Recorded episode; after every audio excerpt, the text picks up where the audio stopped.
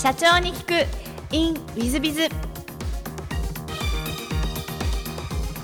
本日の社長に聞く。In ウィズビズは株式会社アリンクインターネット代表取締役 CEO 池田博人様でいらっしゃいます。まずは経歴の方をご紹介させていただきます。え、株式会社ハレックス入社後気象予報士の所得を取得されていらっしゃいます。その後ウェザーライン入社ヤフー株式会社入社後株式会社アリンクにご入社し取締役 CEO にご就任されていらっしゃいます。えー、その後、えー、現在のアリンクインターネットを設立し代表取締役 CEO にお付きになられ2019年には東証マザーズに上場されている上場企業の社長様でいらっしゃいます。池田社長本日はよろしくお願いいたします。よろしくお願いします。えっ、ー、とまずは最初のご質問ですが、えー、ご出身はどちらでいらっしゃいますでしょうか？えっ、と埼玉県です。はい。えーと、小学校時代はどんな少年でいらっしゃいますかあの出身が埼玉県で寄居町っていう田舎なんですね。で寄居町っていうのはあの、まあ、山が多くてで町の真ん中にこう川が流れてるような、まあ、いわゆる田舎の町なので、まあ、小学校の頃っていうのは外で遊ぶ川で遊んだりとか、まあ、山に行ってカブトムシ取ったりとか、まあ、そういう少年だったとは思います。寄居町というとじゃあ秩父の方に秩父に近い方ですね。はい。中学校時代はどんな少年でいらっしゃいます中学校もですね基本的には小学校中学校が隣同士なのであのそのままこう引き継いだっていうところだったと思います。あまり勉強はしなかったですけども、まあ、外で遊んだりとかそういったことが好きだった、まあ、子供だったと思います。はい高校は埼玉の高校ですかそうですね、はい、あの中学の頃に、まあ、野球が好きで私。でプロ野球の選手になりたいなって当時はあの思ってしまって。で多少ちょっと運動ができたものなんでで当時野球が一番強い高校。というところで熊谷の方ですねあの高校に行ってっていうのがまあそのきっかけだったんですね、はい、じゃあ高校時代は野球三昧みたいなはい。あの野球部に入ったんですけども、まあ、入ってみたらですねやっぱりあの世間は広くて あのやっぱりもっとすごい方がいっぱいいてですね。で私自身が体をそこで腰を壊してしまってでまあドクターストップというかしばらくこう運動はもうやっちゃいけないよっていうふうに医者に言われて、まあ、そこで野球は断念したっていう状況です。なるほど。えーと、その大学はどちらにお住みになったんですか？大学はですね、えーと、埼玉の東京国際大学の商学部に入学してます、はい、何かそれは理由とかはあられたんですか？あのもともと野球でっていう思いで高校に入って野球が断念したので、まあ、その後私専門学校行こうかなと思ってたんですね。ただその中で高校の中で、まあ、の指定校推薦という枠があって、まあ、その中で入れる大学があったのでそのままこう、まあ、家からも近かったところもあって入学したところです。なるほどでその後一番最初の会社がハレックスさんでいらっしゃいますか、はい、何かハレックスさんにご入社した理由はあられたんでしょうか？あの就職にあたってなんか人と接する仕事とか企画をしたい仕事を見つけてたんですね。で銀行ですとか、まあ、メーカーですとかいろんなところを回ってる中で当時あの天気予報を扱ってる会社っていうのが、まあ、見つかって、まあ、その時はすごく天気予報というのは気象庁ぐらいしか私分からなかったんであデータを扱う形がないものを扱う会社って面白いなと思って、まあ、あの募集を受けたっていう状態ですね。はい。なんかちょっと不思議なんですけど大学の新卒で就職活動してて見つけてそのままご入社という形そうですね、ね、はい。あのなんですかねあの試験とか面接もあったんですね。で試験あんまり私当時できなくてでこれはダメだな。で最後にこう、えーと、作文みたいなこうテストがあってこの気象の業界っていうのが新しい業界なのでこの業界に対する思いとかまあ、未来像っていうのをあなたなりに描いてくださいっていう記載があったんです。で周りを見ると大体こうみんな一生懸命こう文章を書いてたんですけどこれはどうしようと思って、まあ、ちょっと目立ちたいなっていうのもあったんで、まあ、自由に書いていいって書いてあったので文章じゃなくていいんじゃないかと。で私絵を描きまして ジャックの豆抜きの絵を描いて、まあ、あの雲に突き抜ける豆抜きが伸びていく、まあ、これがこの業界の未来ですっていうようなことを書いたらあの、まあ、絵を描いた人っていうのは 私一人だったみたいでちょっとこの人おかしいんじゃないかみたいな感じですね、はい、そこでまあ目に留めてもらったっていうのがきっかけだったと思います。絵心もじゃあ結構絵心は特にないです。そうですか。はい。すみませんありがとうございます。いやあの非常にこの天気の業界大変珍しいんですけれども、その後気象予報士を取得されてるのはやっぱり会社のそういう業態から気象予報士を取るべきという感じになったんでしょうか？そうですねあの企画営業職で入ったんですけどもあの、まあ、せっかくであれば気象予報士っていう資格を取りたいとで私文系なんですけども気象予報士の資格っていうのは理系で、まあ、微分積分とかですねその辺から始まるんですけどで、まあ、中学校の参考書とかをですね 実家から取り寄せて、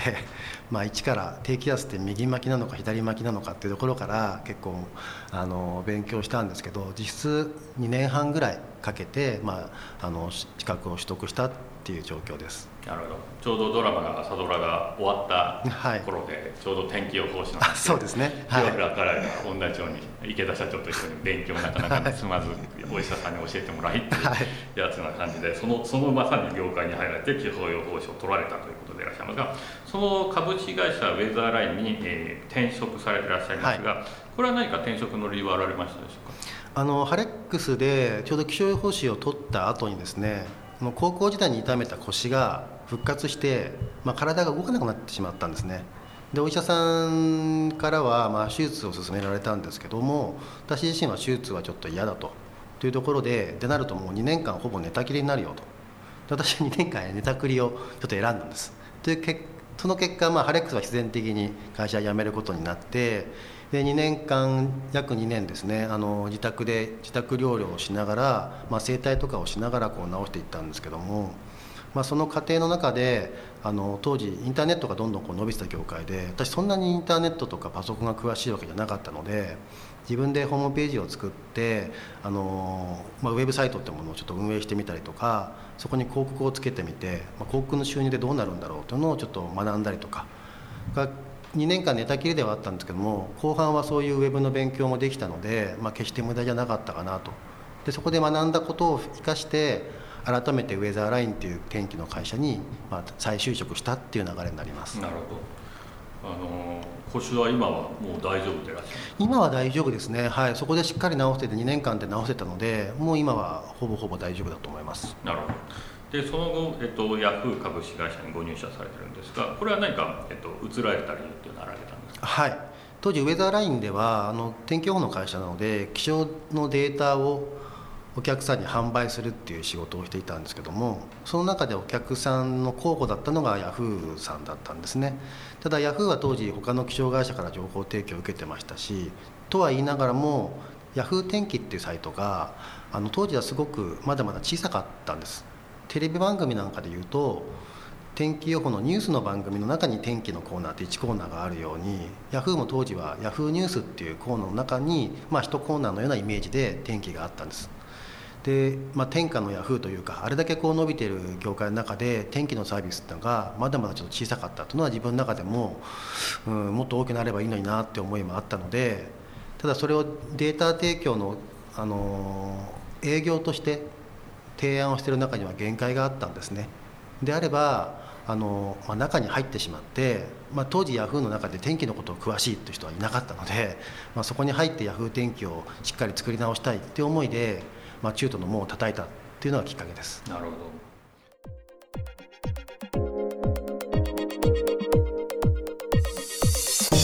3分コンサルティング。w i z b i が社長の悩みを解決本日の3分コンサルティングは JT 様ウェブ制作会社さんだそうです。はじめまして、ウェブ制作会社を運営しています。採用を強化したく、現在採用サービスの情報収集を行っております。しかしサービスが多すぎて、情報整理に手間取っております。また、いろんな営業担当から話を聞いていますが、正直何がベストなのかが分かりません。そこで、今回、新谷さんおすすめの採用サービスや WithBiz 様で実施されている採用手法をお教えいただきたく投稿させていただきました。何卒よろしくお願いいたします。えーと、弊社も最近採用1人したんですけども、えーと、もうインディードの無料版だけで勝負して、えー、50人ぐらいかな2週間で50人ぐらい応募が来ております。まあ、なんで来てるかというとうちはネットの会社だということでウェブマーケティング職というのを募集してるんですがそうすると結構応募来ます。それもすごいですね。銘柄としては国立大学とか大阪大学の大学院理系卒とか早稲田大学とかいうのが、ね、来てですねちょっと最近驚いてます。インターネットの時代になったんだなというねよくつくづく感じますですのでウェブ制作会社さんということならば、えー、割と応募は来るんじゃないかなと思います、えー、でおすすめはですのでインディードの無料版なんですが、えー、まあ、インディードの無料版はですね、ウェブ制作会社さんはいけるんじゃないかと思います。なぜならば、インディードは SEO 対策を知っているとうまくいくんです。なので、SEO 対策の通りですね、うまくやっていくと、えー、インディードはうまくいきますので、そういう意味ではインディードおすすめだなと思います。で、ただ手間をかけるなきゃいけないですね。あの、インディードにこう、うちの社員たちが、ああしてこうしてってですね、まあ、あの文章とか書いたのをですね私の指示ですね SEO 対策で今日今週はこれ今週はこれ今週はこれというふうに毎週毎週少しずつ変えたりするわけですね。そういう面倒くさいことがあります。なのでそれが嫌だったらまあインディードの有料版で、えー、いわゆるリクルートさんの代理店さんたちにやってもらうかもしくはもう一番お金がかかりますが、えー、いわゆる、えー、人材紹介ですね。まあ、安くとも30万高いと100万200万かかりますけどもそこの紹介をお願いするという方法があります。この辺は、ね、結局手間との戦いなんですよね。だから、えっと、お忙しくて、えー、いわゆる採用担当もおらず面倒くさいっていうことであればお金で時間を買うというのが正しいんじゃないでしょうか。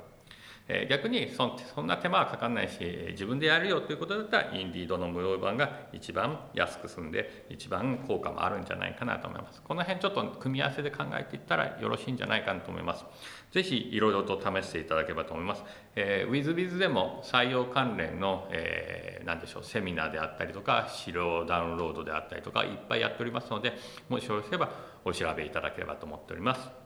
えー、本日の3分コンサルティングはここまで。また来週。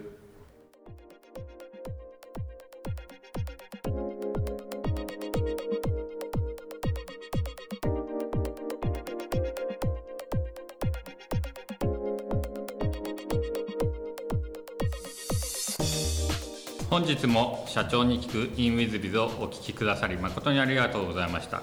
えー、この番組は2017年1月から毎週配信を続けております。これまでにたくさんの成功社長成功経営者のインタビューをお届けしてまいりました。その内容は全てテキスト化いたしまして私ども WizBiz が運営するウェブサイト経営ノートでも閲覧いただけるようにしております。音声だけでなく文字で読み返すことで新たな発見や気づきがあり皆様の会社経営に役立つヒントがきっと見つかるのではないかと思いまして、えー、サイトの方にもさせていただいてます。ぜひネット検索で経営ノートスペース社長インタビューと入力いただき経営ノートのサイトをご覧になっていただければというふうに思っております。本日の社長に行く e ムイズではここまで。また来週。